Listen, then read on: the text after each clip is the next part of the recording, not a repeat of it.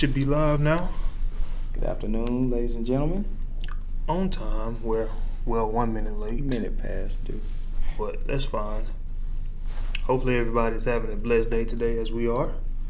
Every day is a blessed day. It's always a reason to be joyful in the Lord. There was a storm today, and uh, pray that everybody was safe, stayed dry. Well, I know I definitely did not stay dry. so, Well, it was a real bad storm. But it didn't last that long. I had joy through that storm as well as through the spiritual storm because neither one of them will last always. So, as you can see from the title, we're going to be talking about repentance. What is repentance? Jesus says, unless we all repent, we shall all likewise perish. So, what is the correct way to repent? We'll be getting into that because there is definitely a correct way to do so. Yes, we say we're sorry, we go to God and tell him that we're sorry for our sins, but that doesn't mean to continue to do the sins that we say we're sorry for. It is a change of heart, a change of way, a change of mindset. Thing that we addicted to, uh, the, the sin that we're addicted to, the sin that we like doing, we have to stop putting ourselves in that position to do that sin. It has to be a total change. And without any further ado, I'll pass it over to Minister Tony Banks. thank you, Melvin. Uh, before we begin, as always, we like to say a prayer. If you that are watching us would bow your heads with us, also, if you have a, the opportunity. Heavenly Father, thank you for gracing us with your presence, Lord. Thank you for gracing us with another chance to come and study your word.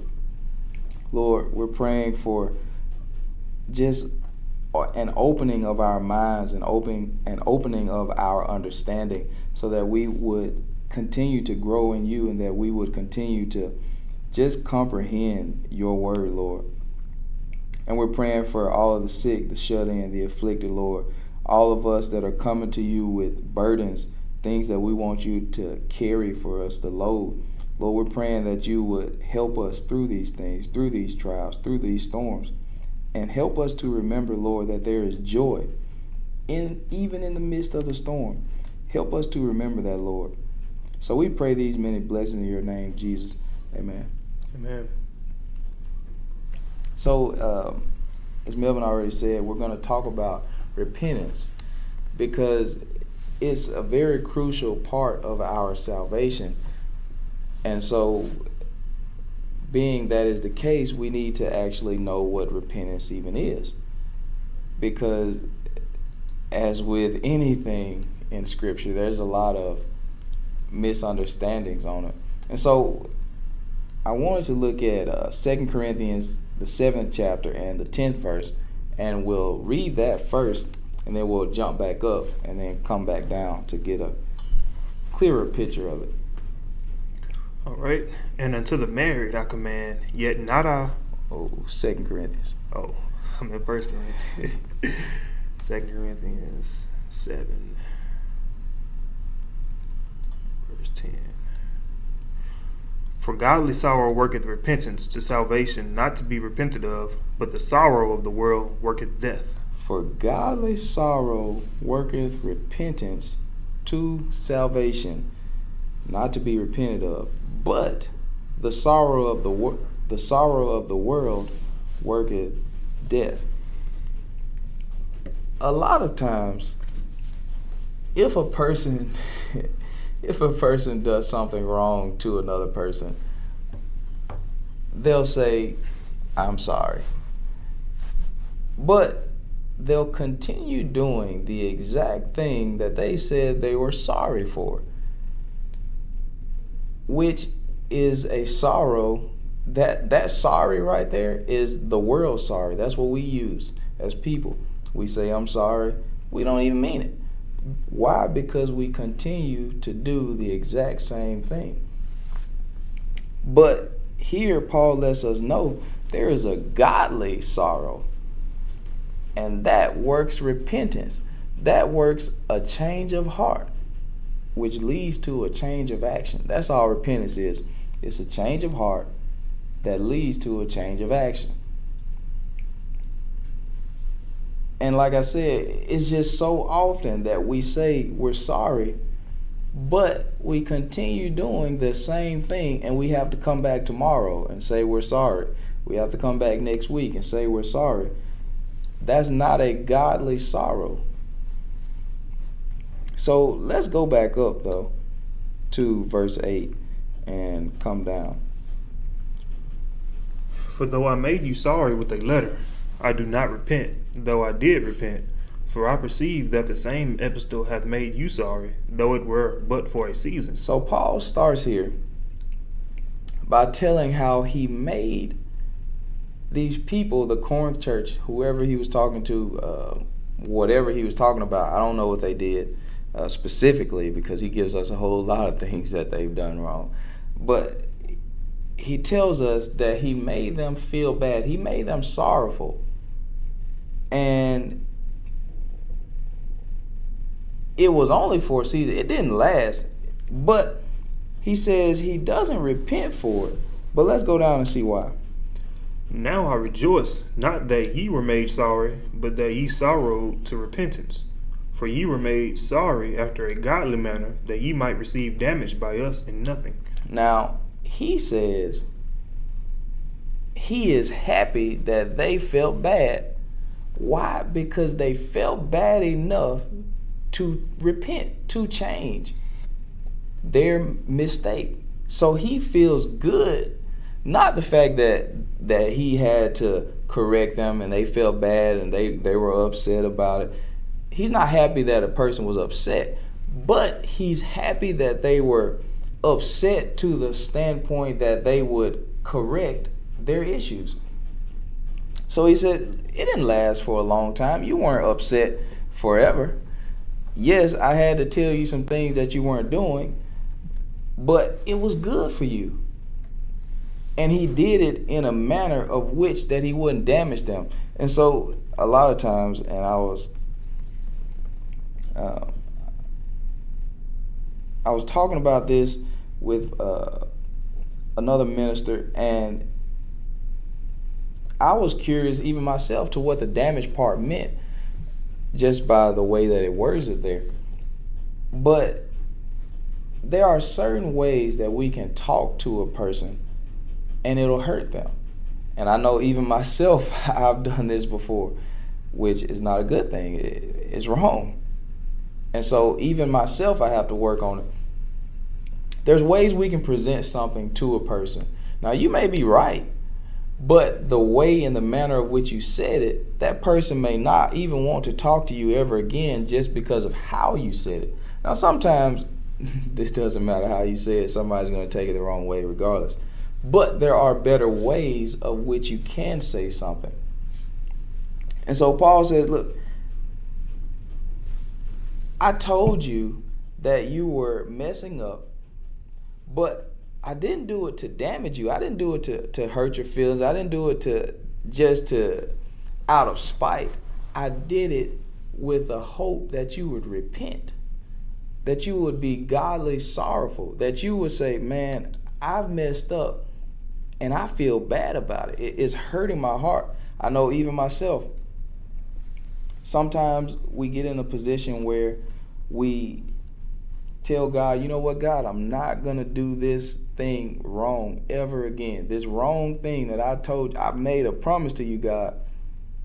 I remember I remember myself, I did this. And he told us not to even make a promise. And I didn't even know that. But I said, I'm not gonna do this ever again. And I found myself doing the exact same thing God told me not to do. And I felt horrible about it. I didn't have Paul didn't have to tell me that in a letter. I already knew it. Well, because of Paul's letters, uh, but I already knew what I had done was wrong, and so I was godly sorrowful about it, and I wanted to do better. I wanted to not make the same mistake again. And so, uh, let's go down to ten. For godly sorrow worketh repentance to salvation, not to be repented of but the sorrow of the world worketh death. If we're truly sorry for something we've done, it'll make us not want to do it again. So True repentance is not only saying, I'm sorry, but it's actually trying as hard as you can with everything that's in you to not do the exact same thing that you had done, to not make the same mistake twice, three times, four times. Because I know if if Melvin hit me and he said, I'm sorry, I didn't mean to do it, and he turns around and hits me again, not even three seconds later, I'm starting to get a little iffy. I'm like, okay, well, he messed up again. And he hits me again in another three seconds. Say, man, hold on now. I just don't think Melvin's sorry. He keeps trying to do this. Why is it continuing to happen? And we're just sitting here. So there's so many instances where we say, God, I'm sorry, but we're truly not sorry. So that's what he's talking about in the second part that he said, but the sorrow of the world worketh death. We know the wages of sin is death. We know there is a hell to pay. If we don't get in line with God. But that's how we are as people. We've been deceived by so many people who tell us we don't have to do anything. All we got to do is just call on the name of Jesus and we'll be all right. But Jesus himself, which Melvin mentioned earlier, Jesus himself said, Except ye repent, ye shall all likewise perish. If we don't repent, if we don't change from our ways, if we don't become godly sorrowful to the point where we don't even want to do the same wrong anymore, then God will grant us eternal life. But if we just continue to say, I'm sorry, I'm so sorry, but don't even mean it and continue on living the same life that we've always lived, he said, you're going to end up with death. You're going to end up in a lake of fire. Paul tells us that plainly here. But the sorrow of the world worketh death. But godly sorrow, for godly sorrow worketh repentance to salvation. If we want to be saved, then we will feel godly sorrowful and change. But I want to go to the book of Matthew.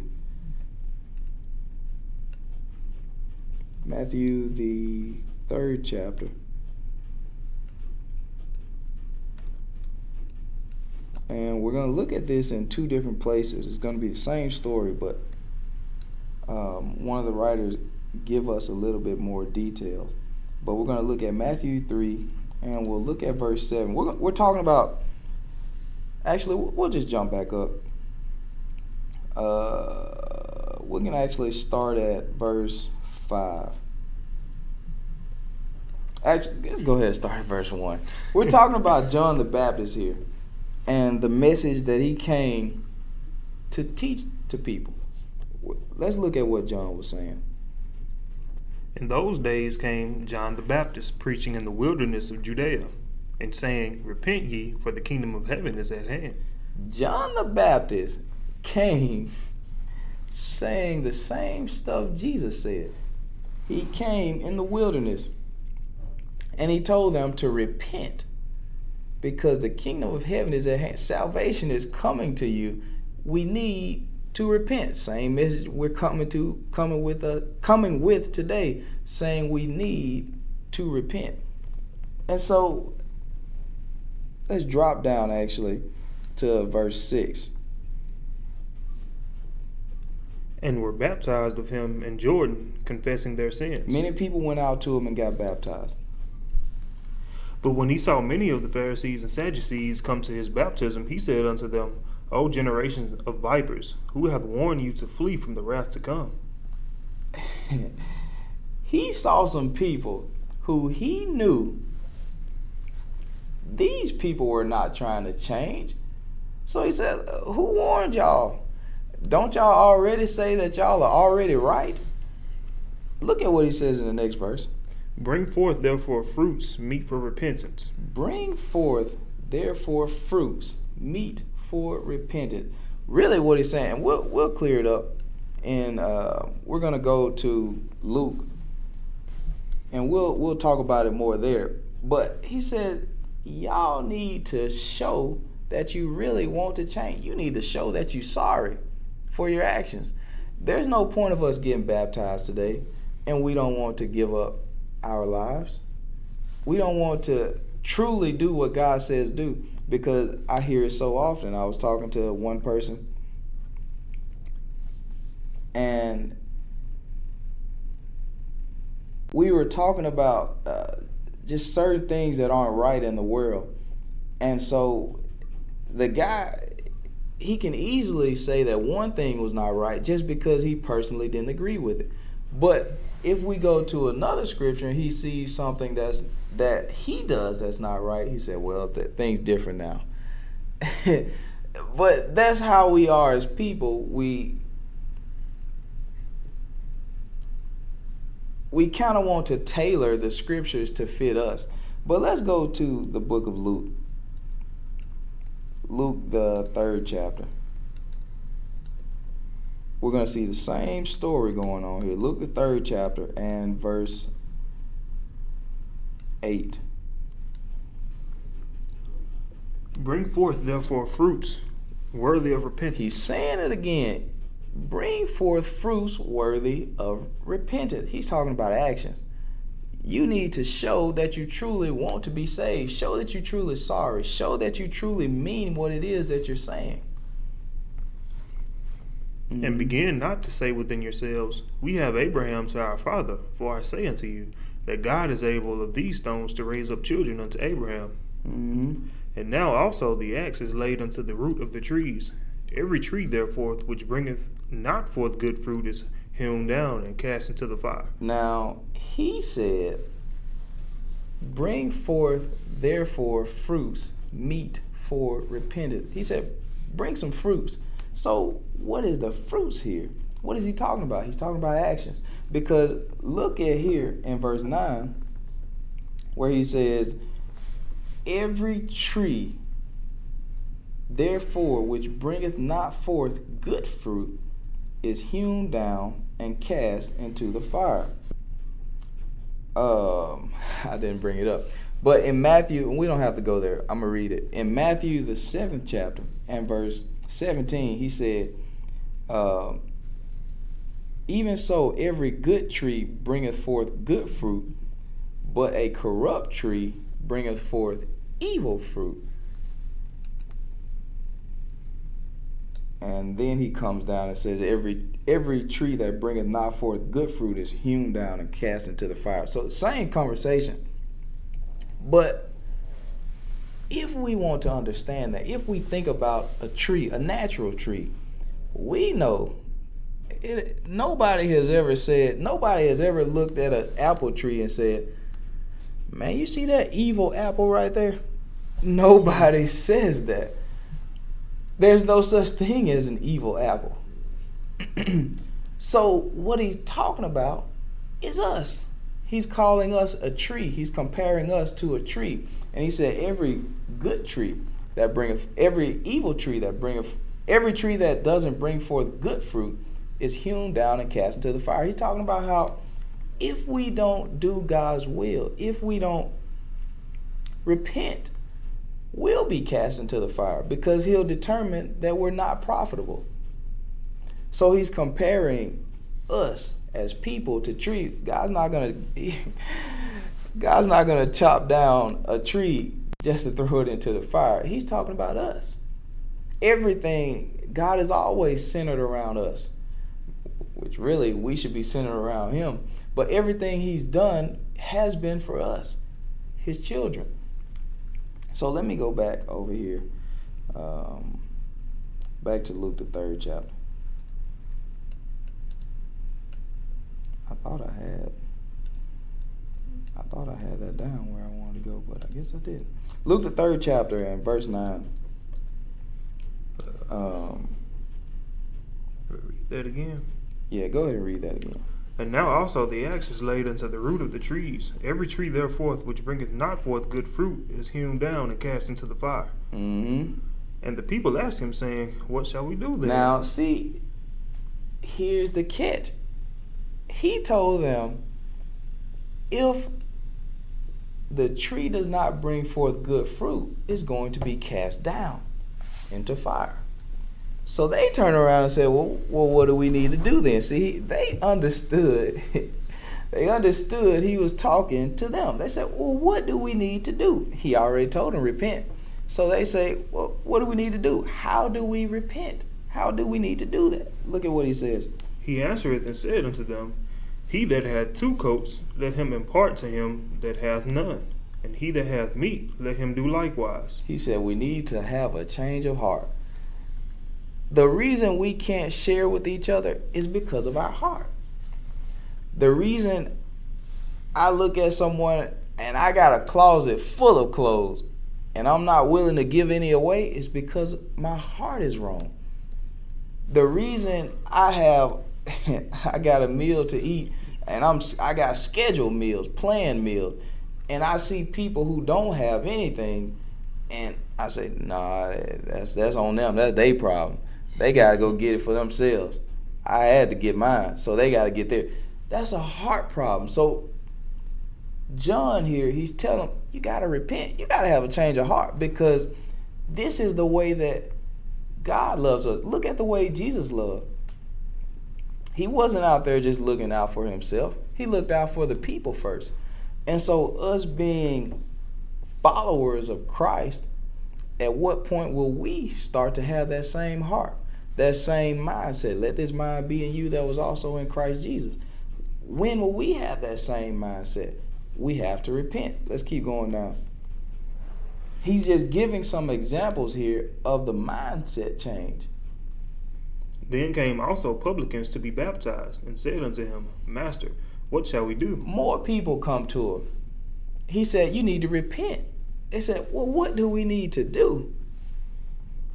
And he said unto them, exact yeah exact no more than that which is appointed you do whatever god told you to do we know what god tell us to do do it mm-hmm. and the soldiers likewise demanded of him saying and what shall we do some more people we got soldiers here and we know how a soldier treats people he now he tells them this is how you need to change this is what you need to do now and he said unto them, Do violence to no man. Have a change of heart. It,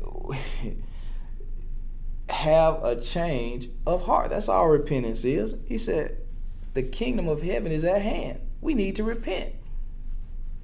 We need to change. It's, it's not going to be enough to say, Jesus, our Lord and Savior, just like he told them. he said, Look, don't think to say that Abraham is your father. Don't think just because you of Abraham's seed, you're going to be saved. He said, That ain't going to work. So how can we come today and say, Well, Jesus Christ, that's that's my Lord, that's that's all I gotta do? He said, No, Jesus Himself, our own Lord and Savior. He said, You must repent. We have to have a change of heart. Mm-hmm. Do no violence. He said, Don't don't go around hurting folks we know so many uh, people in authority, whether it be a soldier, uh, whether it be a police officer, some type of law enforcement, we know that a lot of people will step outside of their boundaries and become violent, even when it, it shouldn't even get to that measure. John said, Look, don't do nobody harm. Don't commit violence against people. Mm-hmm. Neither accuse any falsely. Don't go around lying on folks. We know it go on. it don't matter what position. I don't care if you're a soldier or or you the mailman. I don't care what position you hold. People are lying. He said, look, don't go around lying on folks. Have a change of heart. If we care about somebody, we won't lie on them. We would not want to hurt them. Have a change of heart. We need to repent. Repentance is not just putting a Jesus cross on and still living the same life that we live, hurting people, violence, lying on them, stealing from them, that's not repentance. It's not repentance. Let's keep going, man. And be content with your wages. we definitely ain't gonna do that. we definitely not gonna do that. But John the Baptist, now he doing some talking. Here. He said, "Look, be content with what you making." And we definitely not gonna do that. I'm not even. I'm not even gonna talk about the money aspect because we we not gonna do it. And as the people were in expectation, and all men mused in their hearts of John whether he were the Christ or not. John was a person who stood for the true gospel of Christ. From the standpoint that he came here telling us if we were doing wrong, John would tell us. What got John in trouble was telling people they needed to repent. Uh, the king Herod, he was dating his brother's wife. He was in a relationship with his own brother's wife. So, John, now we're talking about a king, a person in authority. Nobody's just to tell the king anything because, a, especially a person in authority, really, people, it doesn't matter what position people hold, but especially those of authority, they get to a level where nobody can tell them anything. And so John the Baptist, a man preaching in the wilderness, in deserts, wearing camel's clothing. He didn't look like much. Had a leather belt around his waist. Man didn't look like much. He wasn't walking around in mink. He wasn't a very clean, handsome man. They said, man, that guy looks good right there. No, he was somebody at the bottom of the totem pole. And so for this man to approach the king and say, "Hold on, man, you you know that what you're doing with that man's wife is unlawful. You know that's wrong in God's eye." He said, "You need to repent, man. You need to give that up. You need to stop that. Because if you do not, you'll be cut down and cast into fire." And so that's our plea with people today. That's what John was trying to do. He was telling them all. He was telling them all, repent. Do what God told us to do. That's true repentance. Just saying, I'm sorry, God, that's not repent. What good would it do for King Herod to go and tell that man he's sorry and still his wife is still at this man's house? He said, I, well, I went and told him I was sorry, and he never sent the man wife home. She's still at his house. She done mm-hmm. stayed at his house three months now. And he still said, Well, I told him I was sorry. That's not repentance. That's the sorrow of the world. That's going to lead to death. That's going to lead to being cast down into the fire. And so, as as followers of Christ, as believers in Christ, we have to be willing to repent. And now, change is one thing that people shy away from. That's the one thing that we don't have any desire to do in a lot of instances is changing. But again, John pleaded with these people to change. He said, Don't come out here and get baptized and not want to change. You have to repent. That's all. We have to have a change of heart, which leads to a change of action. That's all repentance is. Repentance is not going to the confession box and just saying, Father, I've sinned, and then leave the confession box and continue in the same sin. Uh, Paul talked about that in Romans 6 chapter. He said, How how can we continue in sin? How are we gonna do that? What shall what shall we say then? Shall we continue in sin that grace may abound? God forbid that. God forbid that we will continue in sin. God wants us to repent. That's the reason John the Baptist came here preaching repentance. That's the reason Jesus Christ came here preaching repentance. Let's go look at Jesus. Uh, Jesus talks to them in the 13th chapter.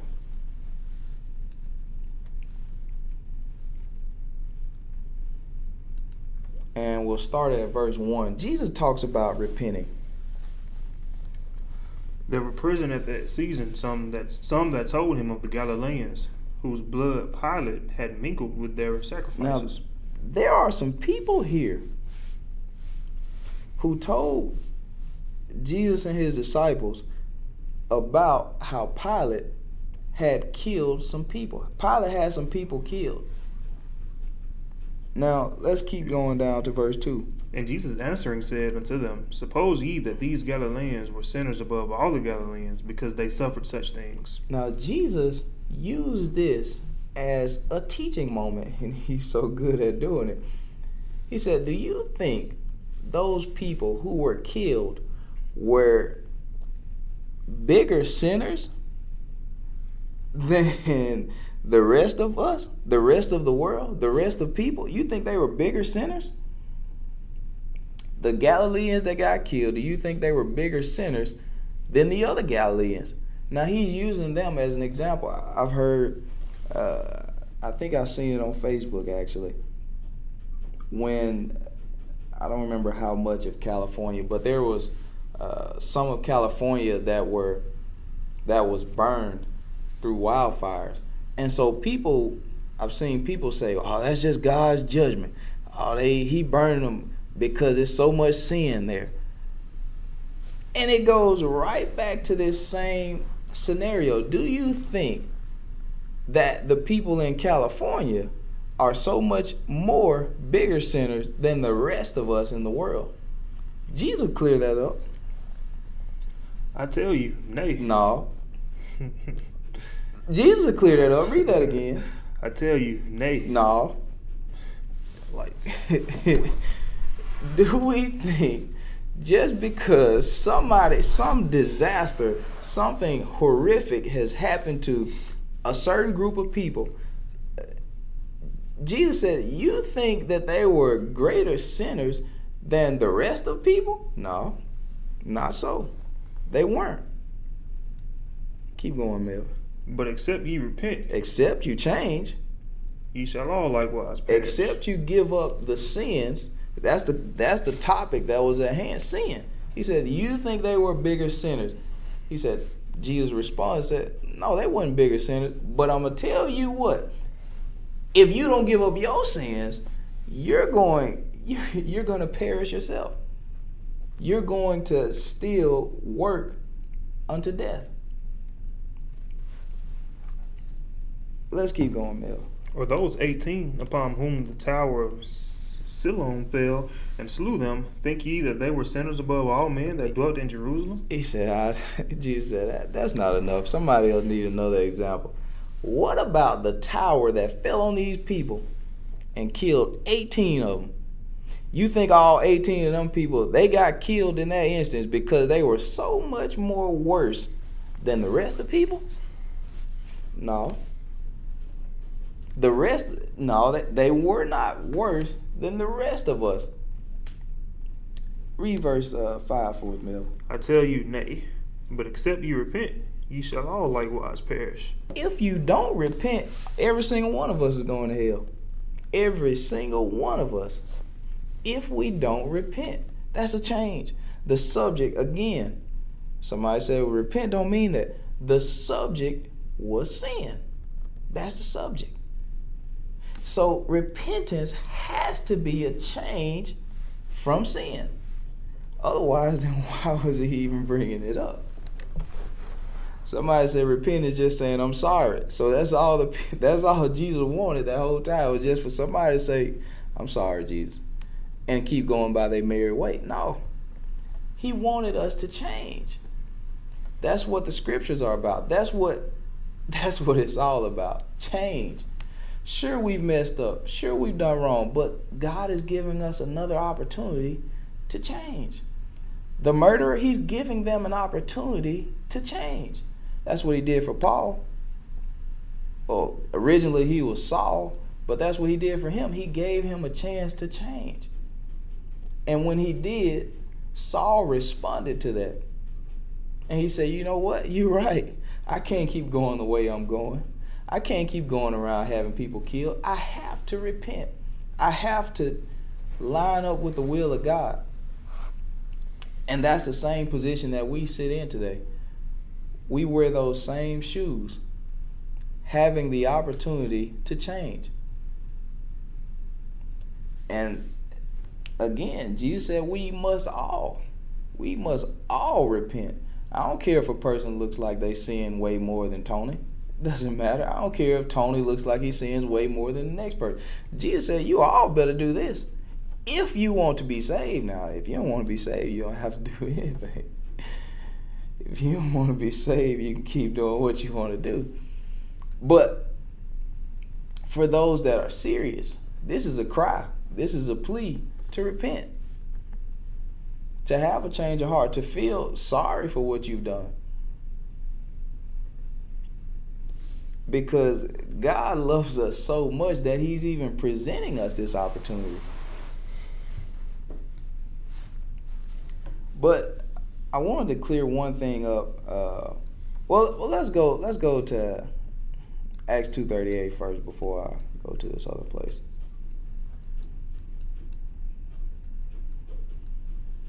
Uh, thirty seven. Now, when they heard this, they were pricked in their heart and said unto Peter and to the rest of the apostles, Men and brethren, what shall we do? I'm sorry. Go back to thirty six. Therefore, let all the house of Israel know assuredly that God hath made that same Jesus whom ye have crucified both Lord and Christ. Now, here, Peter is talking, and he informs these people that the same one that they killed, Jesus Christ, he's talking to the Jews here, the same one that they killed, God put him in that position. They killed someone God sent. And we know the scriptures say, touch not mine anointed. Don't do the prophets any harm. But they did. And so here in 37, which he just read, they heard the wrong that they had done. And they said, Well, what should we do now? What do we need to do? What does Peter say to him, Evan? Then Peter said unto them, Repent. Change. Peter said, You need to have a change. You need to make a change. Have a change of heart. Don't go around still doing wrong things. Things we know are wrong, we still doing them. Don't go around doing that. Have a change. Make a change. That's the same cry. It's incredible. If we take the time to look at how everybody came with the same message in the Bible. John the Baptist came here to make the pathway of the Lord straight. He came here to set the record straight. He came here and said, Look, the kingdom of heaven is at hand. The Messiah is coming. What we need to do is change. We need to work. Look, if you've been doing evil to folks, you've been being uh, evil to people, you need to stop that if you've been falsely accusing, if you've been lying on people, you need to stop. Don't curse people. Wish good upon them.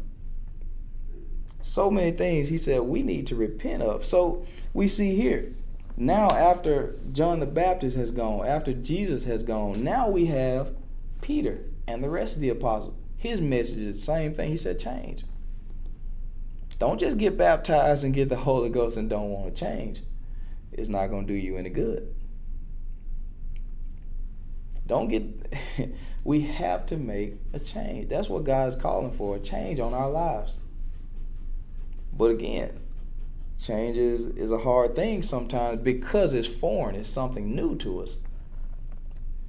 We're not used to it. But really, it's really not hard. It's just we're not used to it. Things seem so hard when you're not used to them. They seem so hard. And as soon as you get in the routine of doing it, you're like, man, I can do this in my sleep. I do it all the time. But I wanted to clear up one thing uh, in Romans, the 11th chapter, and verse 29.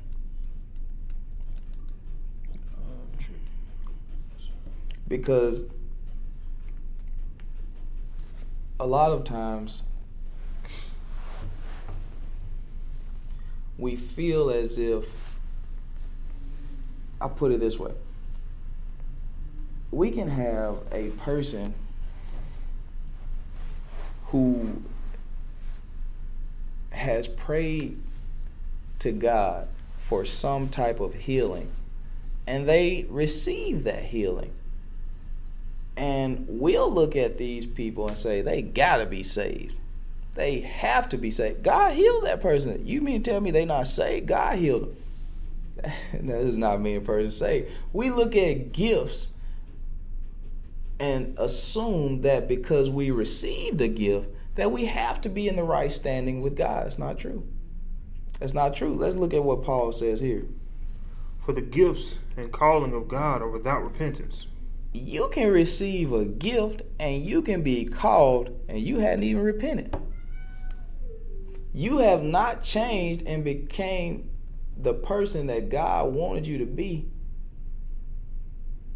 But you can still receive the gift. You can still be called to do a job. For example, again, we see Paul. Look at what look at what Paul was doing. Jesus called Paul in the midst of him headed to kill people, to have people killed. He called him in the midst of him doing that. Paul hadn't changed, but still Jesus called him. So the point is, the point he's trying to make is just because you've received some type of gift, that doesn't mean you've repented now. That doesn't mean you repented. Just because someone is healed, just because someone has the Holy Ghost, so many things we look at and we assume that someone is repentant. Just because a person says, I'm a I'm a minister, I'm a pastor, doesn't mean a person repentant. Just because a person says, I'm called to do this job for God, doesn't mean they repented. And so I wanted to clear that up so that we won't be confused so that we just won't automatically assume because God has done this for me in my life, I know I'm right with God. That doesn't mean that. It doesn't mean it. Except we repent, we'll all perish. So the there is an importance on repentance. If you look at, uh, I'll give you another example. When, matter of fact, we'll, we'll go, we'll go to it uh, Luke, the ninth chapter. Luke, the ninth chapter, verse 40. 49. And John answered and said, Master, we saw one casting out devils in thy name, and we forbade, forbade them, because he followed not with us. Look at what happens here closely. The apostle John, his disciple, not John the Baptist, different John, one of the 12, he tells Jesus, he said, We saw someone, now he was casting out devils in your name, Jesus, but he don't even follow you now. That person doesn't even follow you, but he cast out a devil in your name. He's John said we forbade him. We told him to, not to do that no more. because he wasn't following you. He he what this story is showing us is gifts and calling are without repentance. This person was not even saved because he wasn't even following Jesus. He didn't even know Jesus that way. He was not following under the teaching of Jesus. Yet, God allowed him to cast out a devil because that name means something. There's power in that name. But so here, we see this person they're talking about, he had not repented. Why? Because John had to forbid him. He said, No, no, don't be don't be casting out devils in Jesus' name. You don't even know him like that. But he's trying to show us that a gift can come without repentance. You don't have to truly be saved to cast out a devil. Because a gift can come without you truly being saved, without repentance. Without repentance, there's not going to be any salvation. So that goes into when Jesus was talking about how many were going to come to him in that. Let, us go pick that up. Matthew, the seventh chapter. And we'll start at verse let's let's go back to 19 matthew 7 19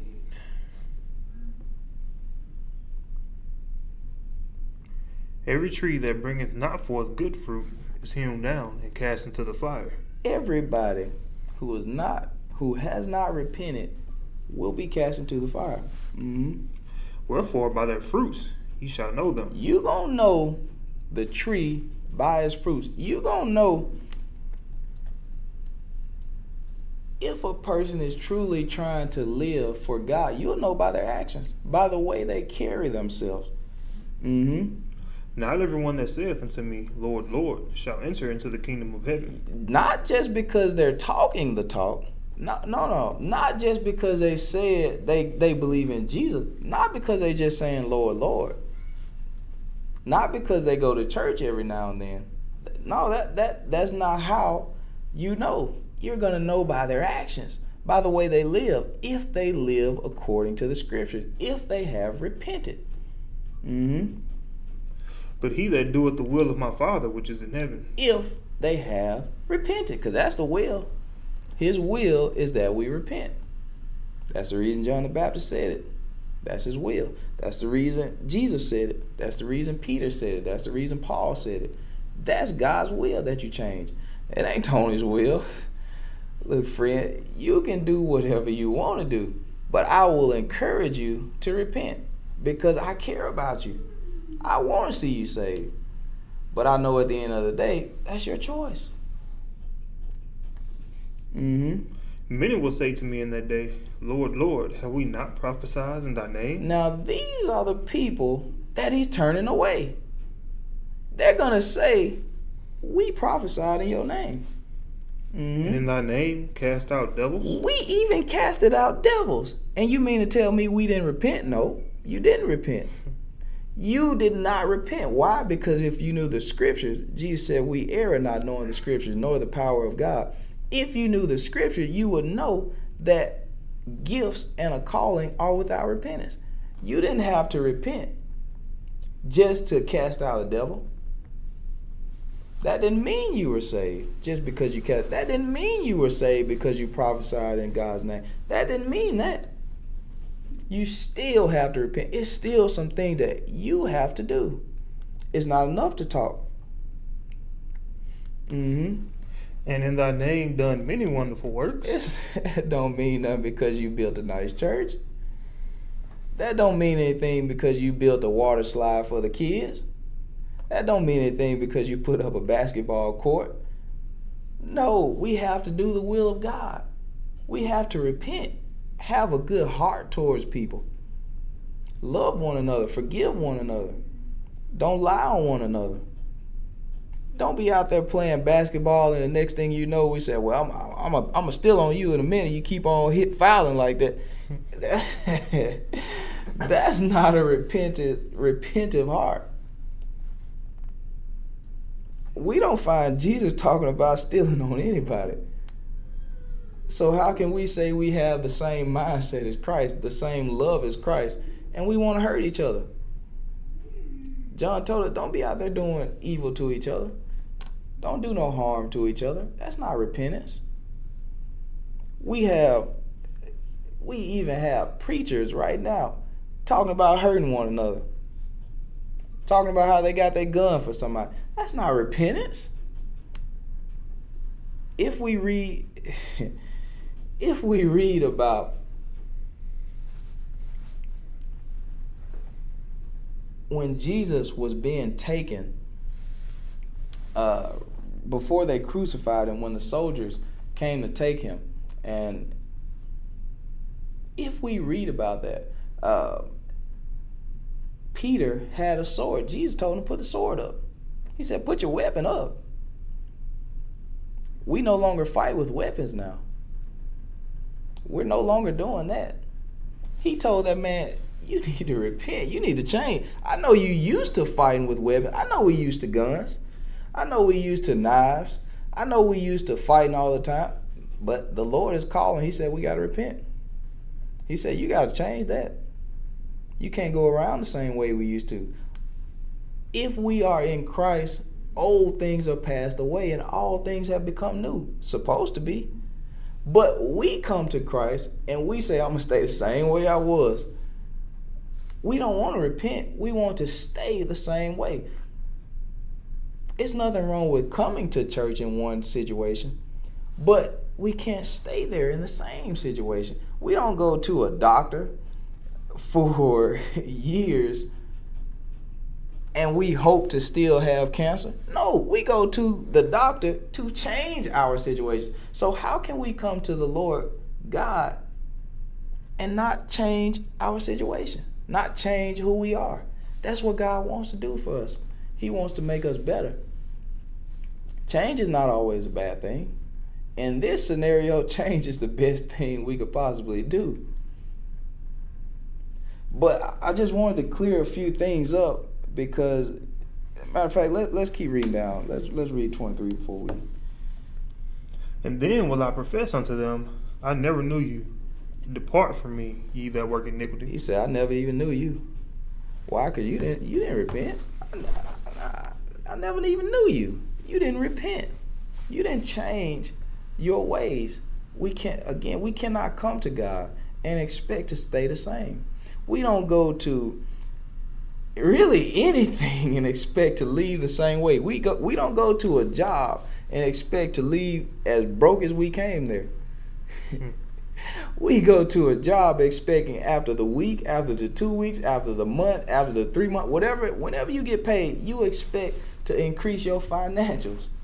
That's what we go there for. Again, we don't go to a doctor to stay sick. So if we're going to come to God, He is asking us to change. That that's God. That ain't got nothing to do with Tony. because again, Tony, in Tony's mind, Tony says you do whatever you want to do. But because Christ has overtaken me, because Christ, the love of Christ has started to dwell inside of me, now I say, man, you got to change that. Because I don't want to see anything bad happen to you. I don't. And I know that Jesus said we unless we all do it. He didn't say just just the black folks. He didn't say just the white folks change. He didn't just say just the Mexican change. He said unless you all you gotta all repent. I don't care what color you are. I don't care what you identify as. I don't care what your gender is. He said you have to change. You gotta repent. So it would be sad for us to do all the things we've done in Jesus' name and still be rejected in that day. I mean, that's you talk about sad. You talk about sad when you've thought your entire life you were saved, and to get to the very end, and he say,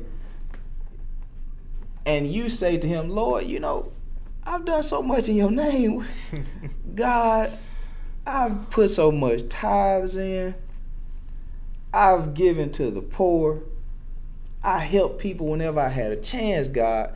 And for him to respond to that and say, Depart from me, ye workers of iniquity, I don't even know you. For him to say that, that's a sad thing, friends. That's a sad thing. But again, he's the scriptures cannot be broken. He's already said, unless you repent, you won't be saved unless you do it. So that that's going to stand. And so I already know a lot of people aren't going to want to hear this. But this is what we need to hear to be saved. Now, if you don't want to be saved, that's on you, friend. I wish you the best of luck. But I know luck ain't on your side with that. If you don't want to repent. But I, I hope I've cleared a few things up um, because it's easy to be deceived and thinking that we're okay when we haven't repented. Yep. But I, I can sit here and talk all night. Give Melvin an opportunity to say something because I'll definitely just keep talking. I don't have that much. I see um Sharon is in the comments. Amen, Sharon. I know you have some questions, so we're lo- looking forward to answering them. How's it going, Sharon? but in the meantime, um, I hope everybody got something from that because it's definitely a misconception with the word uh, repentance.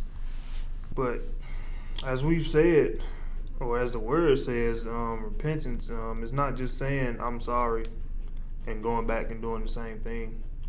It's actually making a change of heart, as we um, briefly touched on in the second chapter of Acts, when um, Peter said that um, God has made that same Jesus that you crucified.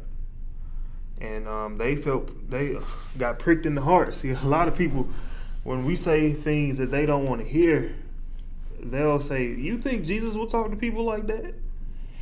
Jesus is all love, love, love, and, and you gonna get a new house and you gonna get a new car and all the good stuff. I mean, he will, but he also set people straight. And so Peter said, they asked Peter and the rest of the apostles, What shall we do? And Peter said, Repent. That's the first thing he said, repent. Now, they didn't say, I'm sorry, and then go back to crucifying people. Same thing with Saul before it became Paul. He didn't say he was sorry to Jesus when Jesus set that roadblock up for him and said, I'm Jesus whom you persecutest.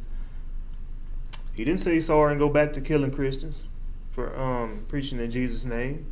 They had to make a change of heart. Same thing the Jews did for crucifying Jesus. They had to make a change of heart. So that's what we have to do. We all have had sins that we've struggled with in the past. And the majority of them are our own fault because we keep putting ourselves in the position to want to sin again. And I know I have definitely been guilty of that. So, and that's probably one of the hardest things to do to change your mindset, to change your outlook and your view on things. But that's what you have to do because that's society, man. Society has just totally brainwashed us into moving further and further away from what God has called everybody to do. And so now we have to get re brainwashed into what the Bible says because the Bible, the whole truth isn't being taught. In a lot of different places, it is not being taught. It's um, a very watered down gospel like I've said in the past, is we may we go to church and we may read one or two scriptures, and then the preacher proceeds with a motivational speech on how it's your year and it's your time to shine. We'd have all kind of followers if we had a, the motivation going. right, and there's nothing wrong with a good motivational speech, but again, how is being motivated helping me get into heaven? How is that teaching me what the scripture is actually saying, what we all must do? Every single one of us. We're all equal in God's eyes. There is no big I or little you. God is no respecter of persons. He rains on the just and on the unjust. He's calling all of us for repentance, for a change of heart. Because I go around every every single day and I'm like, man, this is just how bad the world is. The state, we're moving further and further away from God. In Israel, it's our time clock. We are the we are Israel's only ally. So hope that we all keep that in mind. We are definitely living in the last days. As Paul even said back in his time, Jesus could come back at any time. Man, Sharon doesn't have any questions. okay, here oh, we go. Wait, she just said something. Sharon says, I have found that having a change of the mindset is very hard to do. Yes. And once a person is set in their ways, so to speak, it is hard to go into another mind frame and way of thinking. I'm one of those people I'm trying to change to be better than I was yesterday, but it is definitely a process. Yes, it is definitely, definitely a process. But on your own, it's impossible. But with God, all things are possible. If you truly have that desire, God will, God will work a work in you, and you'll look back on yourself and you're like, man, I can't believe I used to even think like that. Yeah. But go ahead, man. That that's true. Um, as we say all the time, I'm pretty sure we mention this in every broadcast, and for the few people that listen are probably tired of hearing it.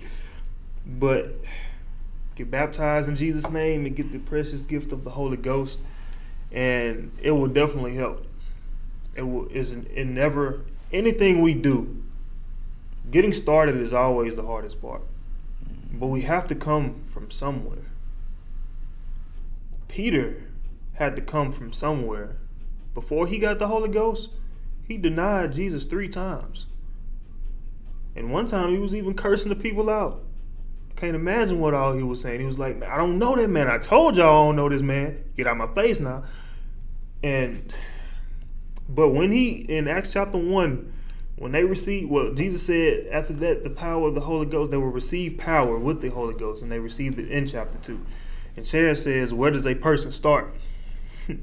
we should go back and look at Acts two thirty six again. Um, because we see I want to go back and look at what Peter said because now we're talking about people who have seen Jesus face to face. So if anybody would know how we need to better ourselves, how we need to change our hearts, they would know. And so let's look at what they said. We're, going to read this again. Uh, at 36, if you will. Therefore, let all the house of Israel know assuredly that God hath made that same Jesus whom ye have crucified, both Lord and Christ. Now, he's calling them out on what they've done wrong. He said, Y'all crucified Jesus. Let's and, keep going. And people get mad at that when you oh, call yeah. them out. Oh, they yeah. say you trying to judge me. Oh yeah. I'll explain how that's not judging, but um anyway, verse thirty seven. Now when they heard this, they were pricked in their heart, and said unto Peter and to the rest of the apostles, Men and brethren, what shall we do? They felt bad enough inside of them. Their heart changed. They had a heart change. They said, they felt bad enough to say, Man, you're right instead of denying it, instead of and we do that a lot, we say, No, yes. no, I ain't no, oh, this ain't nothing wrong. Don't don't talk about what I'm doing. What about what you doing? That's not what they did here. They looked at themselves. They stood in the mirror and looked at their condition. They said, Man, you're right. So what do I need to do? Same question you asking now, Sharon. You said, Well, where do I start? What do I need to do? That's definitely what we don't what we don't do. so look at how Peter then responds. Then Peter said unto them, Repent. Have a change of heart. And be baptized, every one of you, in the name of Jesus Christ, for the remission of sins. Now this is straight from the apple's mouth. The horse's mouth, excuse me. He said, he said, have a change of heart get baptized in Jesus' name, and what else he said? For the uh, for the remission of the um, for the remission of your sins, and ye shall receive the gift of the Holy Ghost. You need to have a change of heart, get baptized in Jesus' name, and receive the Holy Ghost. Those are the first things, because once you do that, everything else will start to become easier and easier. Without these things, it's going to be a battle. And it won't even be possible to do because we didn't obey the scriptures. So here is the starting point. This is, it's important to go and check these boxes off and say, have I been baptized in Jesus' name? Have I received the Holy Ghost? Am I sure I've done this? These are these are the first steps that he's calling us to do. Matter of fact, let's go to the book of uh, to the 19th chapter. We'll see the same thing. We'll see this exact same thing in the 19th chapter. And it came to pass that while Apollos was at Corinth, Paul, having passed through the upper coast, came to Ephesus and finding certain disciples. Paul, Paul wrote majority of the New Testament. He comes to Ephesus. Now he found some disciples disciples are people who already they already admitted they believe in God. They already are followers of God to the best of their knowledge. He came down here, found some already followers of God. So look at what he says to them. He said unto them, Have you received the Holy Ghost since ye believe? He asked them the same stuff that Peter said. What did Peter say? Peter said, Get the Holy Ghost get baptized in Jesus' name. Paul comes down here. He checks out these people's salvation. He said, Hold on now. Now we talking about true people of God. He said, Did you get the Holy Ghost yet? I know you believe in Jesus Christ. I know you believe in God. But did you get the Holy Ghost yet? Because that's the only way that you can truly repent, is if you do these things. And he said unto them, Unto what then were ye baptized? And they said, Unto John's baptism. Read verse 2 again. He said unto them, Have ye received the Holy Ghost since ye believed? Mm-hmm. And they said unto him, We have not so much as heard whether there be any Holy Ghost. They said, We we ain't got the Holy Ghost, man. They said, We don't have the Holy Ghost. He said, Okay. Well, did you get ba- who, who baptized you? Did you get baptized? Same two things. They asked Peter in Acts chapter 2, What do we need to do? Where do we start at, man? We want to get right with God. Where do we start? Peter said, Get the Holy Ghost, get baptized.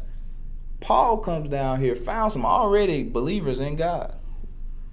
He says, Have y'all gotten the Holy Ghost yet? I said, The Holy Ghost? No, we ain't got nothing called the Holy Ghost. We don't even know what it is, man. What are you talking about? He said, Well, well who baptized? Did somebody, did you get baptized? Same two things. So, skip down to verse 5. When they heard this, they were baptized in the name of the Lord Jesus. That's where they started it. They said, Paul said, We got to baptize you then. We have to do this. This is what God desires for you to do.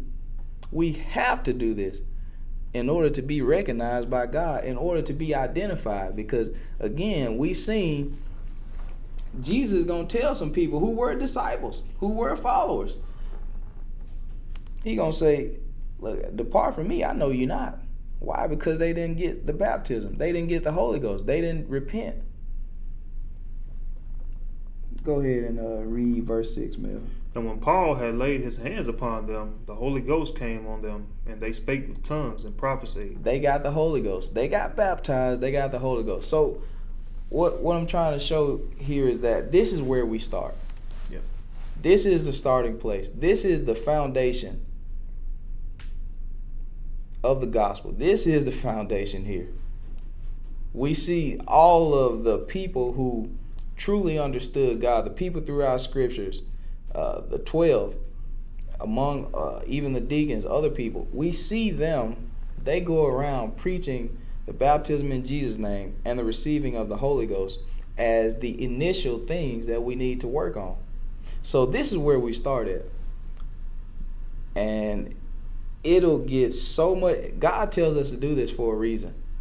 If we do these things here, baptism and getting the Holy Ghost, God will make everything easier. He's not going to tell us to do something that's not going to benefit us. Mm-hmm. Because on the outside looking in, it's like, man, I don't see how this. What does baptism got to do with anything? People say that all the time. Well, how's baptism gonna make my situation better? Because God told you so. Tony didn't tell you to do this. God told you to do this. So if we would just listen to what God said, a lot of times things God says doesn't seem like it makes sense, but it makes all kinds of sense. So uh, hopefully that helps Sharon.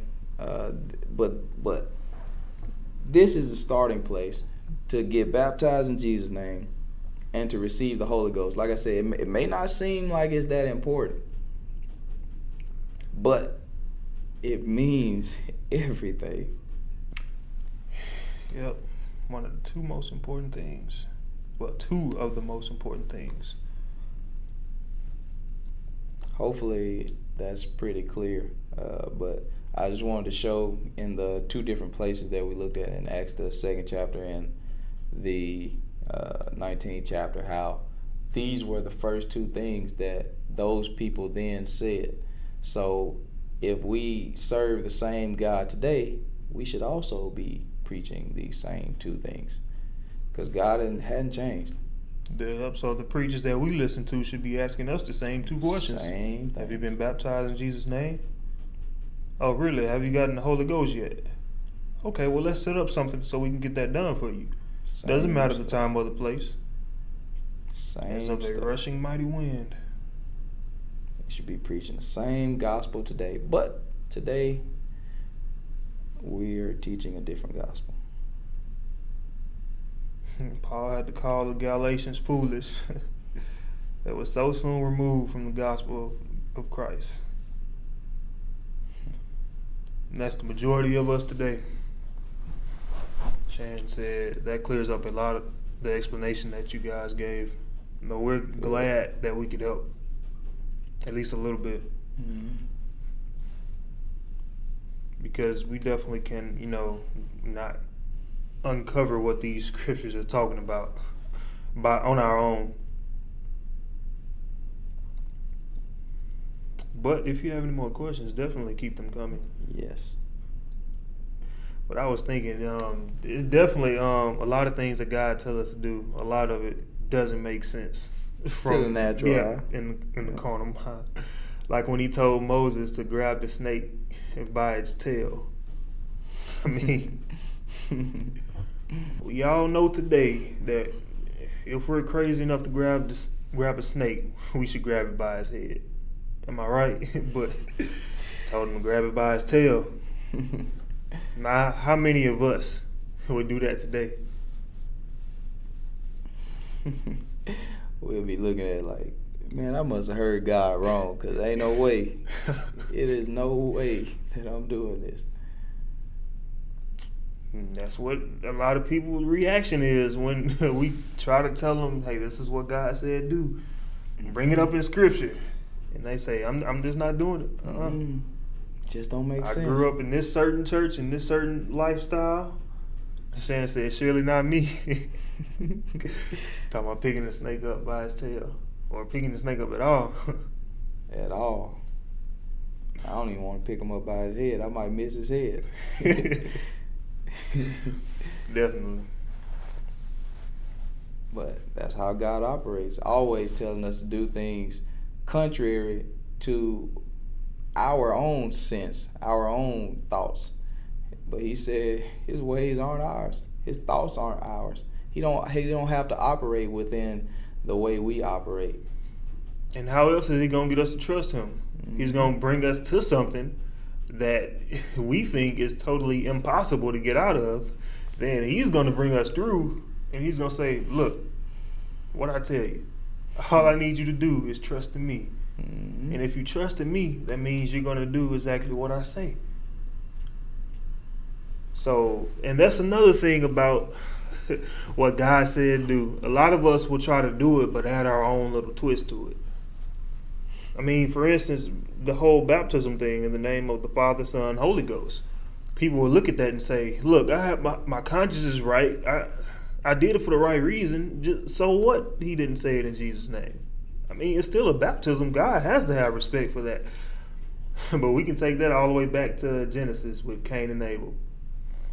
From for the sacrifice that they had to offer up. See, Cain he brought some fruit as a sacrifice, and the Lord said it must contain blood. See, Abel's sacrifice, he brought his his contained blood.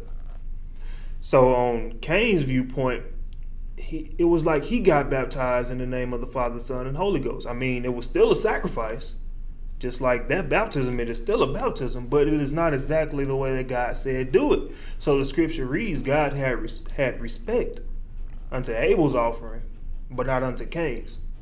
So that is the same way He's going to look at us today. And I know a lot of people don't want to hear it, but I mean, the way we do it, the way we get baptized, it has to be a particular way. God has an order. He has a set standard of how we do things, and we will be rewarded very handsomely if we do the things that He said.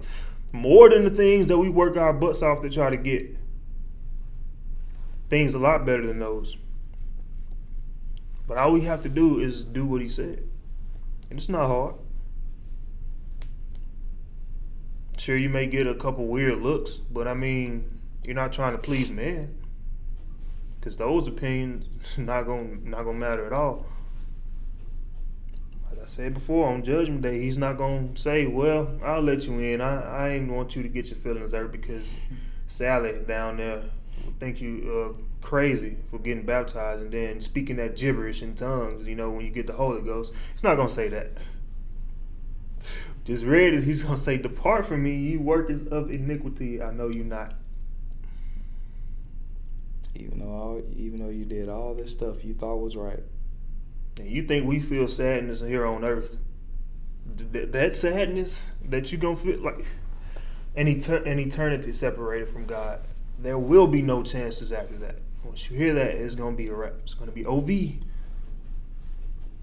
So, but He gives us chance after chance after chance to get it right while we're here on earth, while we're still alive, in natural standpoint, while we're still here. He gives us chance after chance. In Revelations, we behold, I stand at the door and knock. He's not gonna force. He's not gonna break in. He's telling us to do a lot of things, but it's still up to us if we're going to actually do them or not. Because he loves us so much that he's going to let us do whatever we want, even though it's hurting him, even though we're desecrating his name daily. Even though we rep the Jesus chain, the cross chain around our neck, we put it, uh, we get it tattooed on our chest, we get it on our license plate. But we still not actually doing what he said. So that's all I really have to say. So unless Sharon or anybody else has any other questions, then we can go ahead and cut it off right there. So in closing remarks, I ask you again, not just to you, Sharon, but anybody who out there who may watch this, who may watch this later, or, or whoever may listen to it later on, have you gotten the Holy Ghost? Just reading this in this chapter, what Paul asks. You say you're a believer, you say you are a follower of Christ, just like these people down there at Ephesus. And Ephesus, for those that don't know, in Corinth, he mentions Corinth too. That's where we get the church of Corinthians, and that's where we get the church of Ephesians. A lot of people go to those books to try to prove their salvation, especially in Ephesians, where they say we don't have to get baptized. Another place in Ephesians it says is one Lord, one faith, and one baptism. But we see Paul go down to the to um Ephesus and um Corinth and ask them, "Look, I know you believe in Jesus. I know you do. I know you've already made the confession that Jesus is your Lord and Savior. But do you have the Holy Ghost though? Oh, you ain't heard of it? Oh, okay. Well, how then were you baptized? Why is he asking these questions? Because this is how serious it is. No matter who says you don't have to get baptized or get the Holy Ghost with evidence of speaking in tongues, we see it laid out in Scripture, those very two things. John chapter 3, 1 through 5, Acts chapter 2, Acts chapter 8, Acts chapter 10, Acts chapter 19. Yes, we reference the book of Acts a lot because that's how we have to make sure that our acts line up with the acts of the apostles. Actions. Yep, actions. That's what I mean. Because. Well, I was just saying acts means actions. I was just saying it. Right. Because Jesus told them, whoever hears your words hears me. So when we listen to the apostles' words, we're listening to Jesus' words. Jesus says, "Those who hear me, hear hears him who sent me." So when we're listening to the words the apostles say, we're listening to what God says, because all Scripture is inspired by God. So we have to make sure that our, our lives align with all Scripture, because when we come, when we become a believer at one point, we become a, an unbeliever at all points sad as that is to say. But I'm happy to let you know that a lot of that is a lot of misconceptions in, in that. So that we can all get right. So we can all see, well done, my good and faithful servant. Sharon says, this is off subject, but I read quote from D.L. Hughley, and it stated, the same people who gave us the N word gave us Jesus. I was wondering what that quote really meant. Do y'all have a thought on that? Uh, that quote is misinformed. a lot of people will, and I was talking to um, a guy maybe like a couple of weeks ago. He was telling me how he used to be a Christian, but he stopped believing in Christianity because he felt that it was white people who pushed the Bible on blacks but that's such a misconception. Now, I'm not going to say that no one, whether it be white, black, brown, whoever, purple, it doesn't matter. I'm not saying that nobody has ever uh, mis handle the Bible. People, you, I see it every day. I mean, I talk to people every day that know certain things are wrong that they're doing, but they twist it up to benefit them. They said, "Well, I don't have to do that part. That was just some other time. Things changed now. God's changed." No, God still wants. He's still requiring what He said. But anyways, the point is that people will twist things to fit them. That's nothing but an attack of the devil. The devil doesn't want you to believe in Jesus, but there's power in the name of Jesus. There is so much power in the name of Jesus. The devil don't want you calling on that name. But there people are going to fight and come up with all kinds of things and say, well, um, racist people wrote the Bible. But the Bible talks about nothing but love for all people. I mean, all people. That's all it talks about is love. That's all the message of Jesus is, is love. The Bible is the only book proven to be inspired by God. The only book in the world proven to be inspired by God. Only book.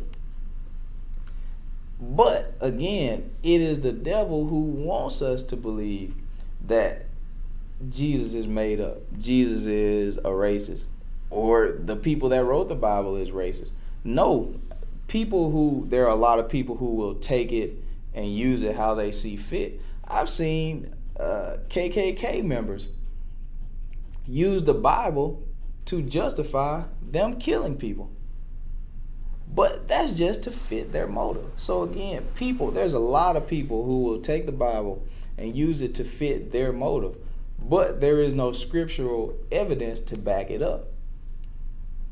So the devil wants to fight the truth about God any way he possibly can, any way he possibly can. Because no matter if he gets blacks to believe that racist people uh, wrote the Bible or pushed the Bible on them, if he gets them to stop believing in God and in Jesus Christ, he won.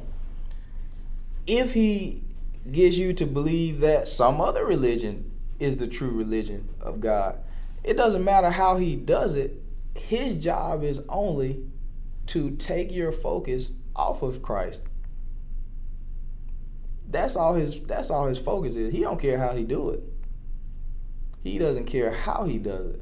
But so people are going to come up with all types of things, all sorts of ways to confuse people and to deceive them. That's all the devil wants to do is to deceive us. Yep. But um, I hope that makes sense.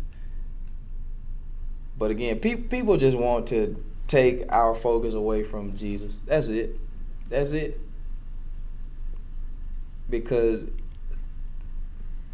barriers break when that name is called. Like no other name. There is no other name under the sun that we should be saved by other than the name of Jesus. People call on his name all day long. There's there there's no coincidence that that is the name that we pray in because that name means something.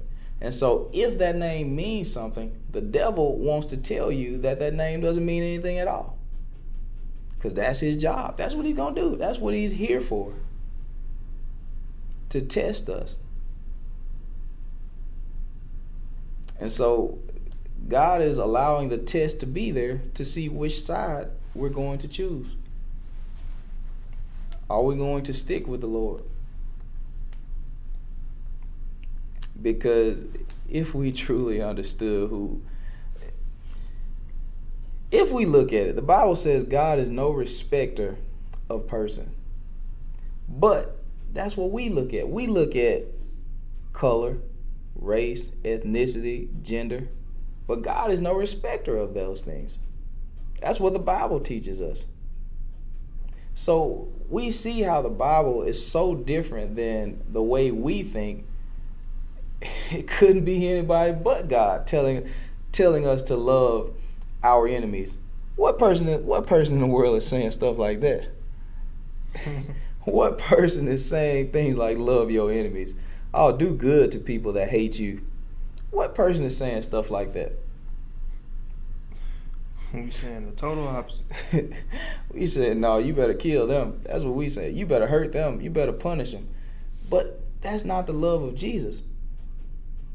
So again, the, the devil just wants to deceive us and have us thinking so many off things.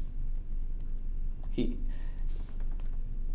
we really cannot even we can't even find any physical characteristics of Jesus. We can't even find any in the Bible. Cuz the Bible is not meant to be written as far as race stands. We can't even find any characteristics. Now, somebody said, "No, yes you can. The only thing you're going to see is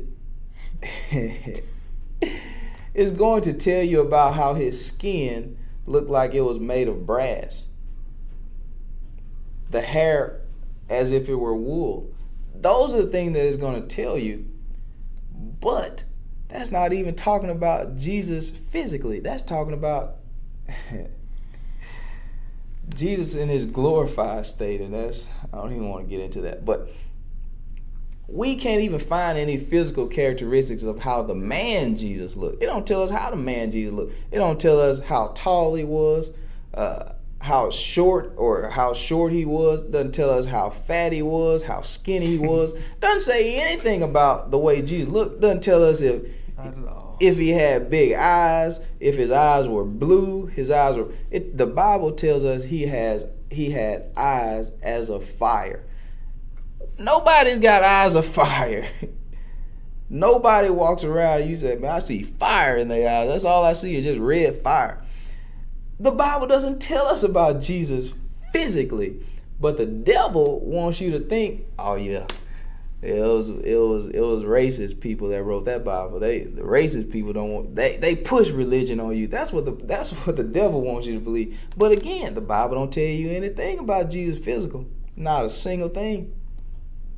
But the devil turns around and says, "Oh yeah, it's all about it's all about the physical. It's all that's all it's about. It's about uh, superiority. That's all it's about. One race is trying to be better than the next race, but that's not what we find in the Bible. That ain't even close to what we find. So how can we go from a Bible that doesn't even tell us what Jesus looks like? Tells us what a lot of other people look like in the Bible, though. It, t- it told me. Uh, tells me how uh, uh, uh, shoot, I forgot the man's name. Not Samuel. I'm looking for the king's name. I can't even think of the king's name. but it tells us how David, how he was a short man, how he was very ruddy, his appearance, how he was a good looking man. It tells us how a lot of people look in the Bible, and I can't think of the king's name. Uh, King Saul, good God.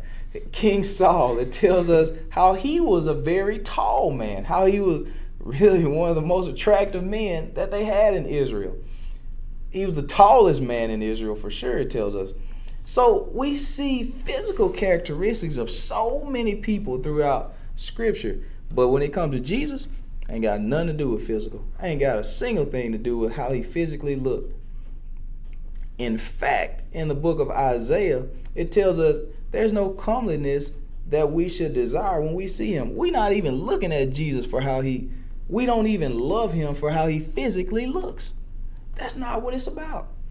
So for anyone to tell you that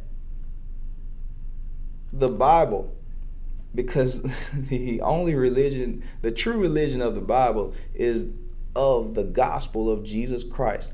So if they tell you the Bible was something created uh, and something pushed upon a a group of people to suppress them totally off because again the bible don't even tell us how jesus physically looked it had nothing to do with his physical look it had to do with how he cared about us how he came and loved uh, people how he was yet he was he was rich but he made himself poor for us now what person gonna make themselves poor for somebody what person is going to lay down their life for somebody? What person to let somebody spit on them, talk about them, laugh at them, make jokes about them?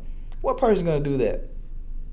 And still love you. And still love you. So the devil is clever. He's clever now. He'll have he'll have you mad. He'll have you mad at God and thinking God's done you wrong.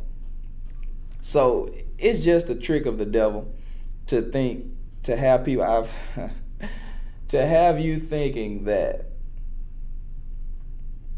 the gospel of Jesus and Jesus and, and the teaching of Jesus is just a way to suppress people, to control them. No. That's the true that's the gospel of God. That's the true gospel of the Lord.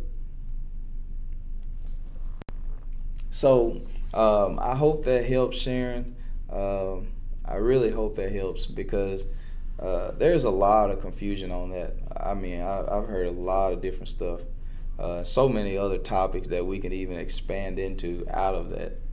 I remember our very first live stream. Somebody came on, and what did they say? They said before it was like during slavery, what religion was your people, or something like that. it's crazy. Okay, amen. I was wondering what you were saying, Sharon. There's so many religions in the world. So many religions. But it's only one true one.